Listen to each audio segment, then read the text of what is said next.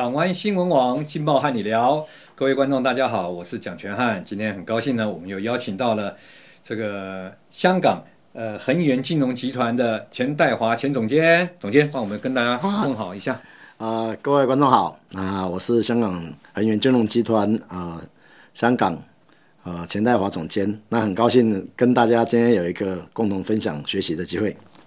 那个戴华总监啊，我们上一集呢谈到的是中国大陆的房市，嗯，呃，您专业的判断之下呢，它并不是像这个二零零八年哈、哦，这个美国雷曼兄弟的这个这个地雷嘛哈，嗯，那它应该会，您的预判是在它新的一个房地产政策之下，银行体系里面的新银行的政策之下，它呃会从这个稳健的方式逐渐的复苏，对，哦，那我想大概这个是中国大陆的。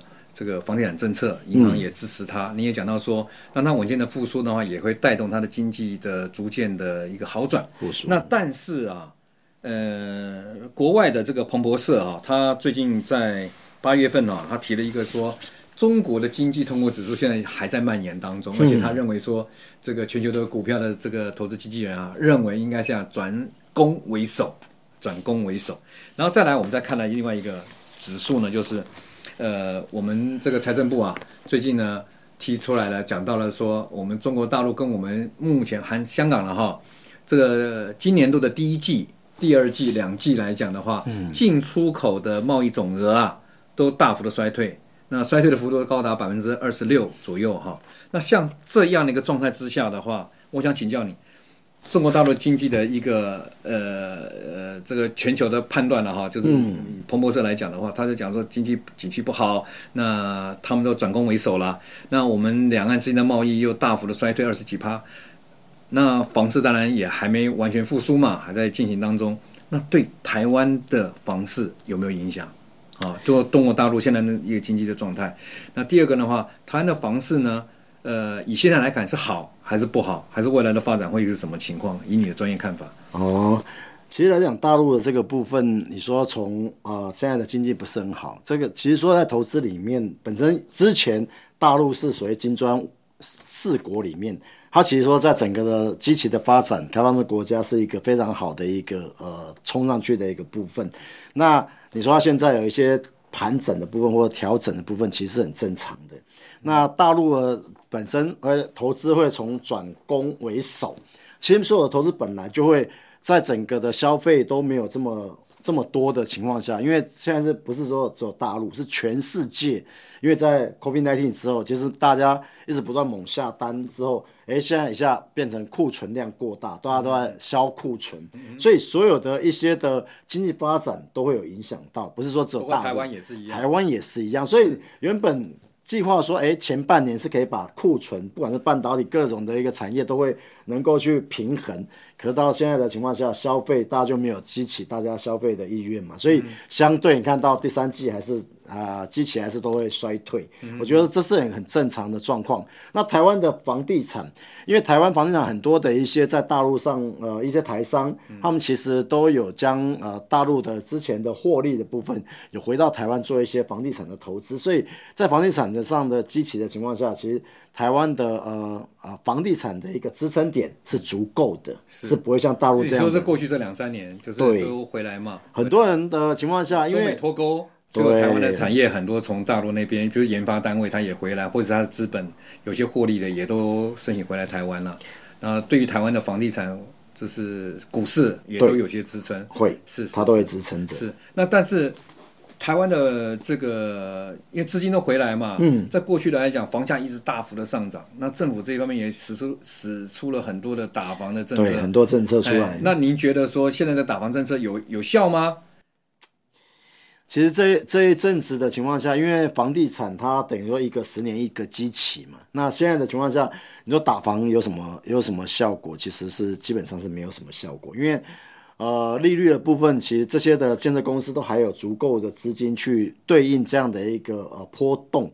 可是来讲，对于中小中小的一个建商的情况下，他们的影响会比较大。中小型建商会影响比较大。台湾的情况下，很多因为整个原物料的上升之后，他们有些就变成烂尾楼的部分。可是，在大型的建商的情况下，说真的，他们的他们本身的雄力是，对他们其实他们不在乎这一次的整个波动的状况。我卖房子卖一卖，我就可以支付所有的我现在的开销，所以我可以，我房子可以囤在那边，我只要。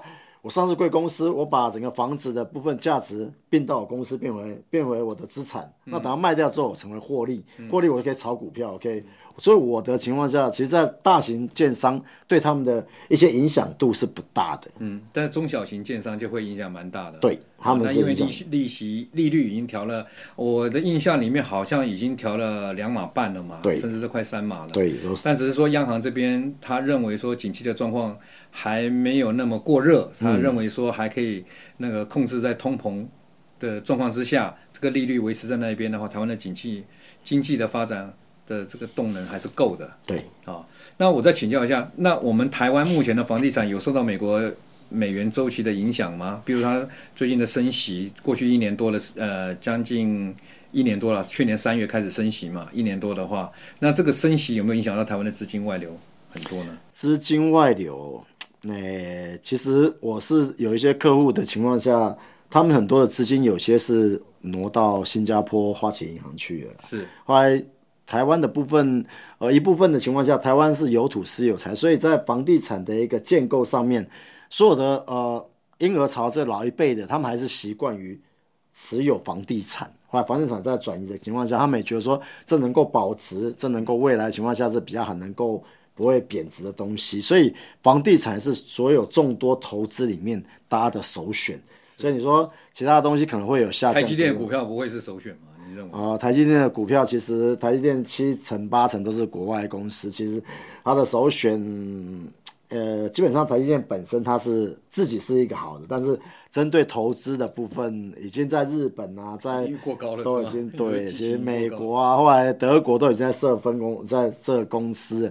其实这个部分其实说会相对不会没有像之前这么这么。台湾就是富国神山的状况，了解了解，所以它的风险性相对是就它在分它在分散风险呢台积电，对，它在分散风险，但是相对的它获利可能就相对会少，是因为说它分散风险以后获利会减少吗？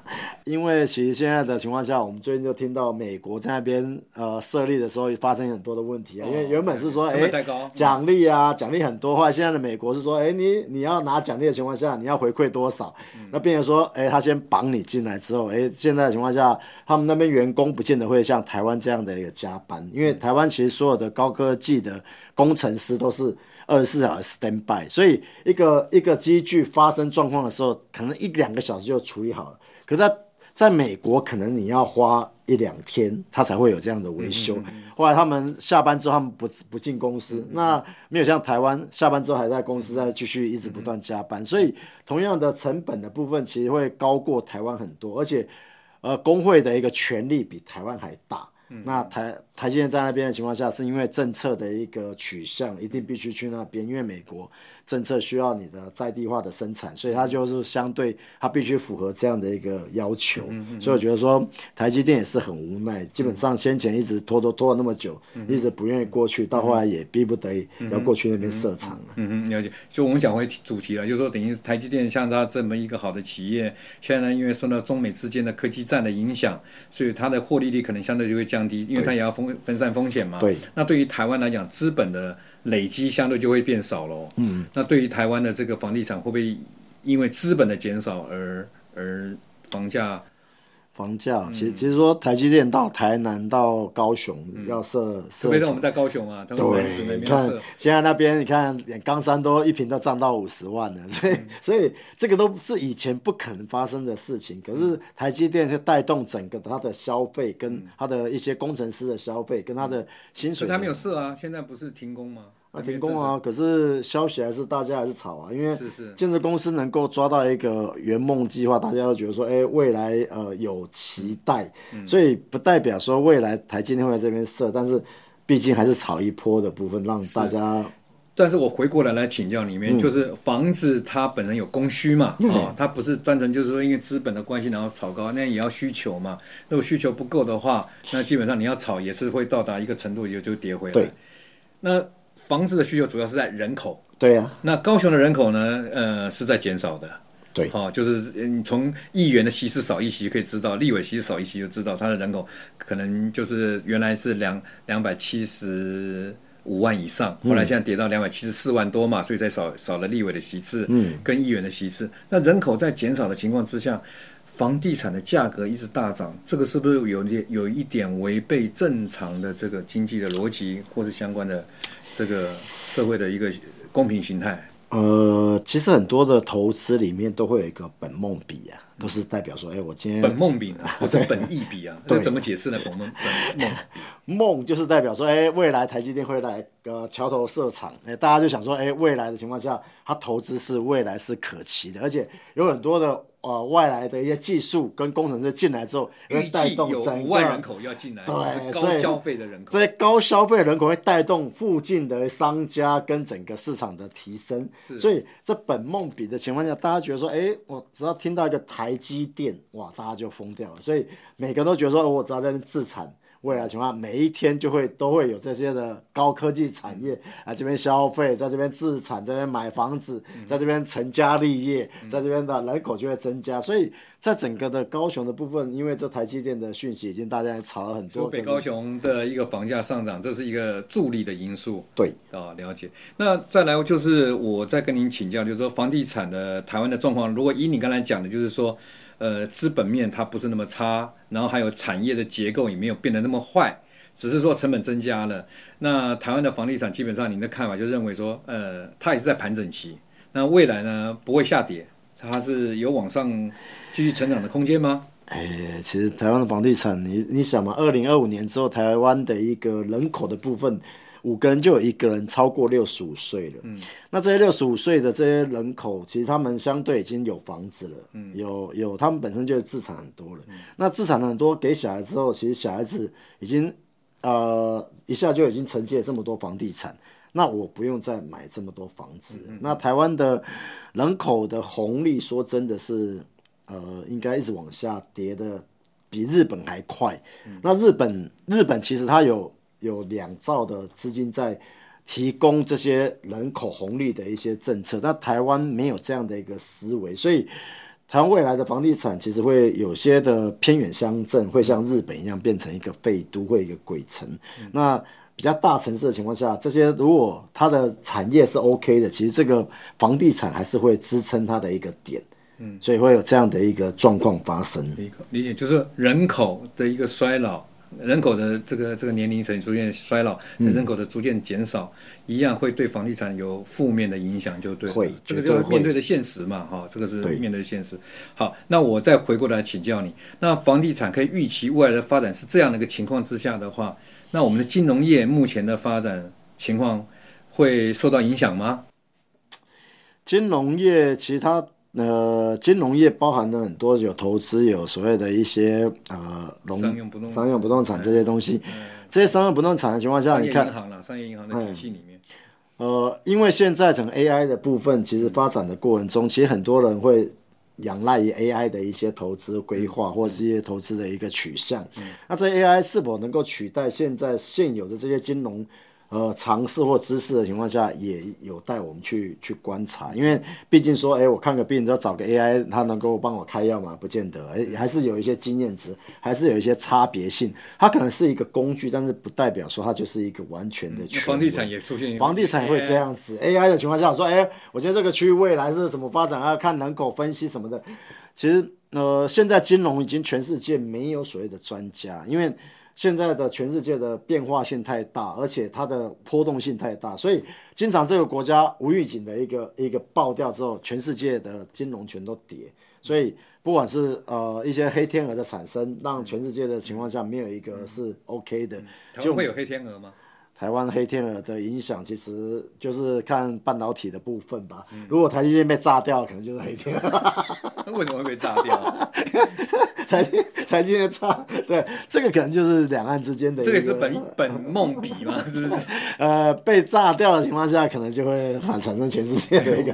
当然了，现在要炸掉的机会不大了。好，那只是说，我觉得这个当然牵扯到现在中美两岸之间的一些问题嘛。对。那我们不预测这个黑天鹅，那有没有其他的黑天鹅？比如说像呃，像某些企业啦，突然经营不善啊，暴雷啦或什么的，你有这方面的呃、嗯、观察吗？台湾其实你说要要暴雷之后要影响到变成黑天鹅，特别是什么，就是那个什么，呃，最近常常有的那个叫做什么太阳能的太阳能的产业啊，哎，好像现在最近太多这一方面的问题产生，太阳能的这个投资会不会熄火？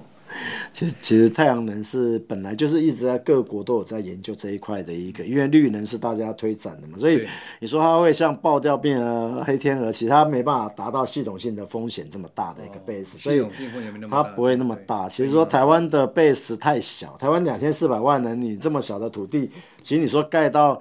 所有的这些的呃太阳能厂所产出来的，其实都没办法会造成全世界的一个动荡，因为因为全世界太多，像我们那时候去杭州那边参观他们的那个正泰集团，他十五年前是。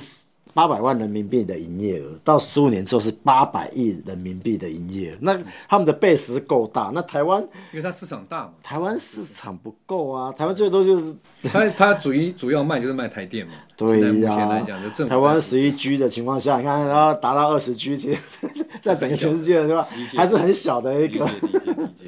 是那所以呢？各位观众，我们对于大陆现在目前的房地产的一个发展的状况，在它逐渐的回稳、要复苏的一个政策的指导之下啊，就保交房嘛，哈、哦、的状况之下，房地产应该是慢慢逐渐的复苏。嗯，那对于台湾的经济。贸易的影响呢？我想说，可能短时间之内呢，呃，可能还是在一个低谷期，还是下降。哎、呃，那因为第一季、第二季的我们的两岸的贸易是衰退二十五六趴的一个情况之下，嗯、对台湾的经济当然有影响了，房地产也是有影响了。嗯，那但是政府在这方面也希望是维稳，主要是针对青年或社会住宅的部分，要提供比较大量的一个社会福利。那至于房地产的部分，它也不会让它。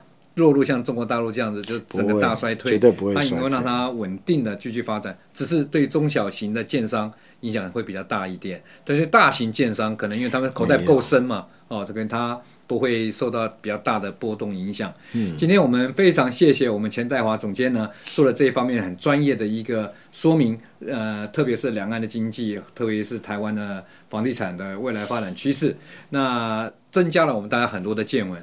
那再一次呢，我们感谢哈我们独家赞助的厂商，赞助我们节目的这个裕达报关公司，谢谢他的一个赞助。那今天也谢谢我们戴华总监呢，来为我们解的网友提出的这些问题做了一个专业的解惑。那再次谢谢大家的观赏，谢谢各位，我们下期再见。嗯，谢谢大家。您心爱的合作伙伴裕达报关零七三三三六八三九。